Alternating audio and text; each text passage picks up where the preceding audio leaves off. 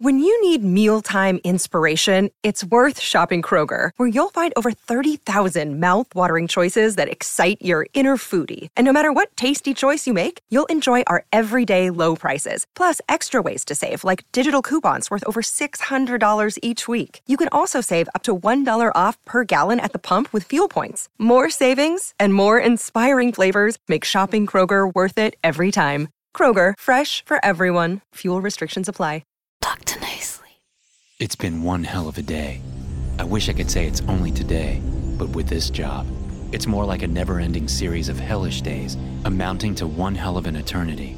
I'm finding myself even more exhausted than usual as I'm finishing the day's rounds. As an Evergreen's Edge Park Ranger, I'm tasked with maintaining the grounds here.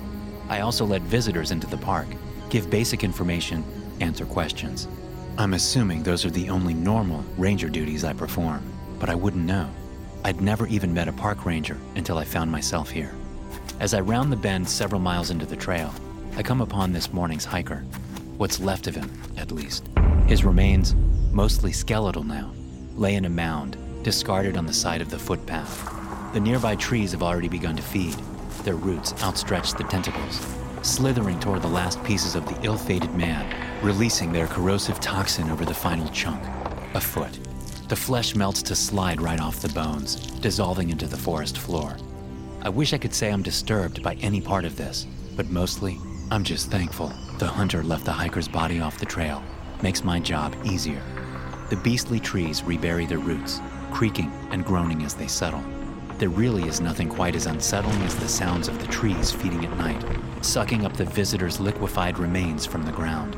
I'm guessing that if I were employed at any of the 419 actually sanctioned national parks, ensuring visitor safety would be a key component of my job. Not here, though. The grounds demand blood, and there will be hell to pay if they go unsatisfied. I swear the trees require blood more than water. I continue my rounds, past a massive pit normally covered by brush, a trap. Soft whimpers arise from the hole, but I pay it no mind. The hunter's done well today, I hike by a precipice, hear the woman's shrieks as expected. For once, she doesn't sound pained, confused. She sounds triumphant. Everything is as it should be. I come to the final incline before the true gem of this park, the panoramic view on the edge. Dusk is starting to fall. True dusk, not midday dusk, but it's still a sight to behold an endless sea of green treetops. It's here that, instead of continuing the path down the mountain, I veer off course into the thicket of trees. The foliage is so dense that I have to clear the thick branches with my knife. The trees shriek with each amputation.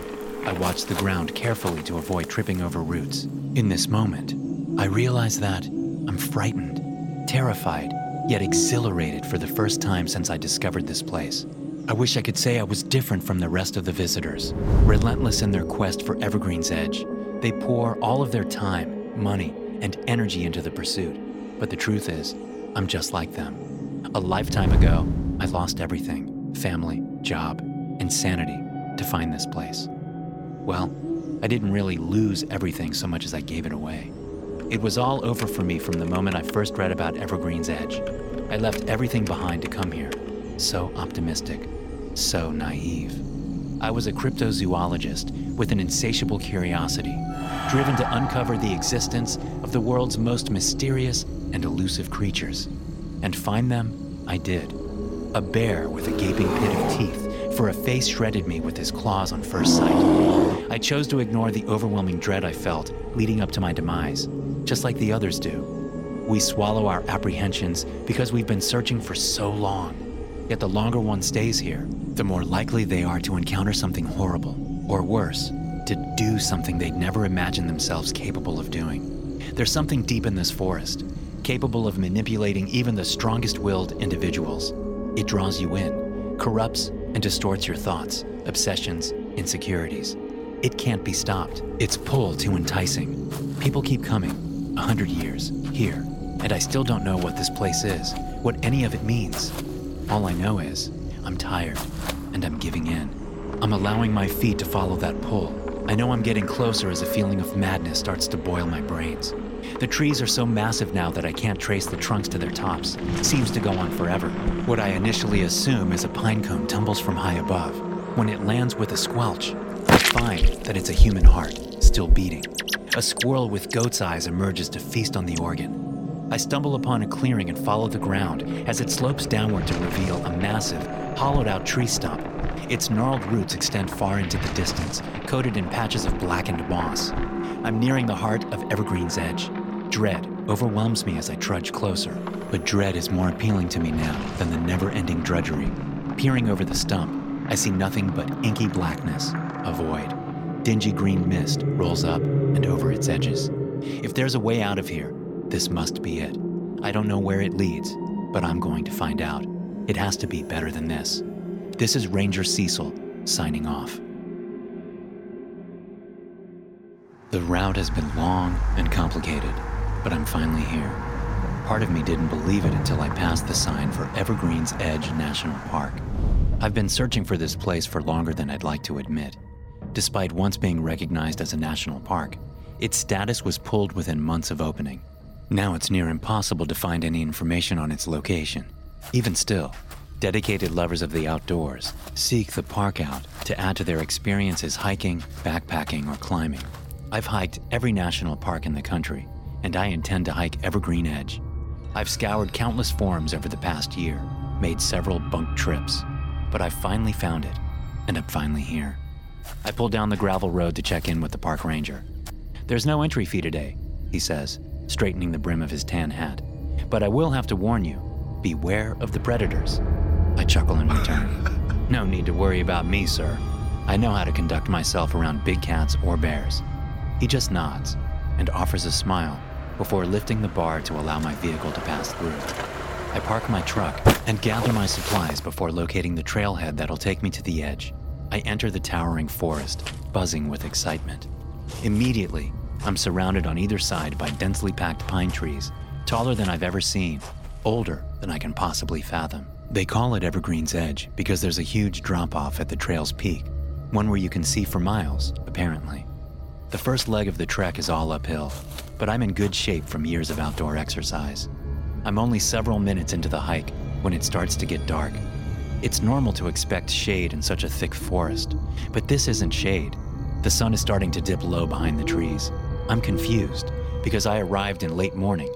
According to my watch, it's about noon. The sun should be blaring down high in the sky. I'm confused, but I've resolved to make the hike, and now that I'm here, I'm not going to turn back.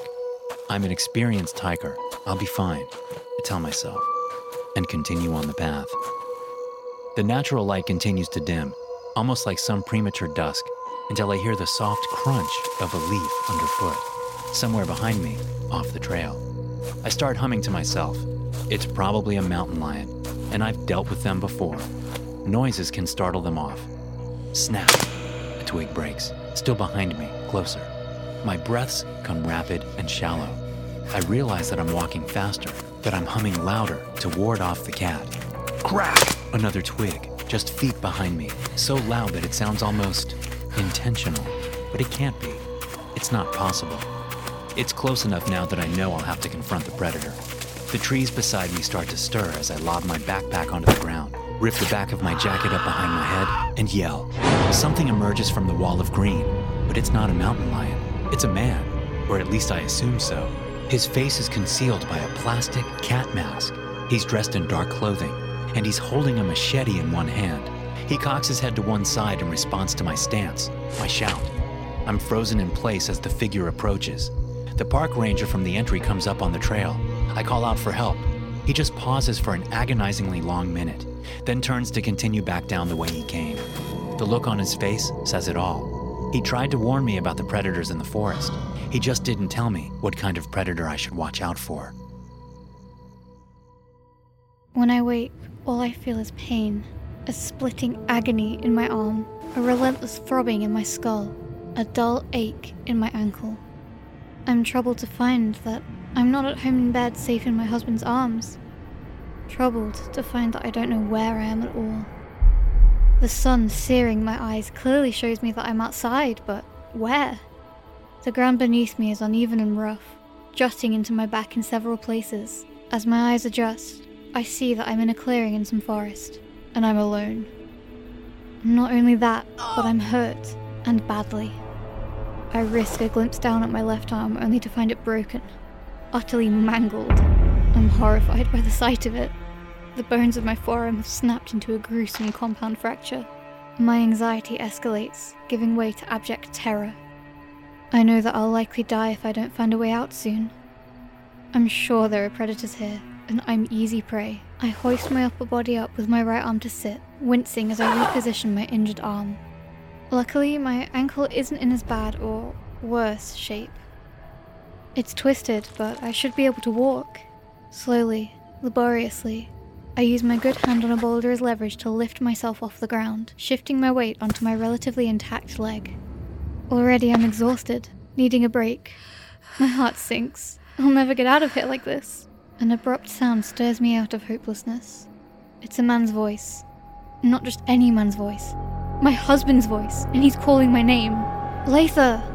He calls from far above, and I can hear that he's winded. He must have been searching high and low for me. Latha, I'm here! I track the sound of his voice up the side of a cliff beside me. A vague understanding begins to form in my mind, a hazy memory of a sudden plummet down the shelf of rock. Eli, honey, I'm down here! I shouted. I hear my husband shuffle onto the cliff. Something in the way he moves sounds different, slower, more deliberate. As he peers over the edge down at me, I understand why. Gone is the strong, agile Eli I know, replaced by a man with silver white hair and deep set wrinkles. Still, I can't deny that it's him. I just know it is. Eli! Help! I yell, but he provides no response. Instead, he silently catches his breath, appears to think deeply for several minutes, until, finally, he speaks. Letha, I. I know I didn't do right by you, he shouts, tone wavering. I wasn't faithful to you. I let my eye wander until I found someone new. I should have just appreciated you while you were mine, while you were still here. What's going on, Eli? Please. I don't understand. He draws in a shaking breath. My new wife used me, spent every dollar I ever made, bled me dry. I'm left with nothing. He wails, sniffling, crying. And to think I I pushed you, let you fall to your death here for her. My blood runs cold as I recall his betrayal that forced me down to the ground, harsh and unyielding. I can hear Eli retreating now, leaving me here to languish again, just as he did however many years ago. I'm startled to hear rapid footfalls coming down hard upon the overhang. A running start before my husband launches himself off the precipice. He crashes down just yards from me, dying on impact. Eventually, he wakes, disoriented and confused, lying supine on that boulder. I'm standing over him, his face is so brutalized that he's barely recognizable, but I think he would have smiled if he could. Latha, he sputters, mouth dribbling blood. What's happened? You had a fall, honey, I reply, tightening my grip on the sharpened rock in my hand. Hours later, he's out cold again. I'll continue exacting my revenge later, but for now I must stay awake. I'm starting to get tired, but I can't lay down to rest. I can't forget again. Thanks for tuning in. If you haven't already, go check out my animated horror stories on YouTube. Just search Dr. No Sleep in the search bar to find my channel.